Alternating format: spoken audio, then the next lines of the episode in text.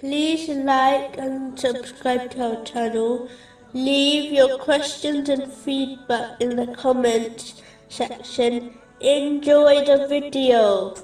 The great companion, Abu Darda, may Allah be pleased with him, once said, Learning and acting on a single aspect of Islam is more dear to me than spending the, the night in voluntary worship. The person who criticizes someone in public has dishonored them, and the one who does it in private has supported them. Do not look at all the things other do, as this will cause you grief. The one who believes going out in the morning to seek knowledge is not striving in the cause of Allah, the Exalted, is foolish. The reward of those who go out in the path of Allah, the Exalted, is given to one who goes to a mosque teaching or learning knowledge.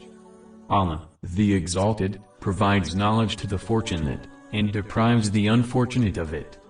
Supplicate to Allah, the Exalted, during times of ease, and He will respond to you, in times of difficulty. Knowledge is acquired through studying. Becoming patient occurs, when one forces it upon themselves.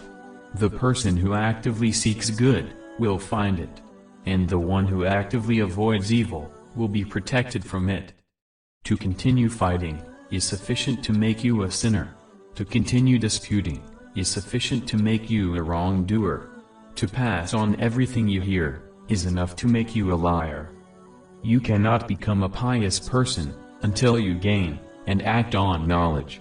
When you face a difficult matter, which you have no power against, then patiently wait for deliverance from Allah, the Exalted. Doubt in Islam, is part on unbelief. Wailing of the dead, is a part of the age of ignorance. Alcohol is the mother of evils.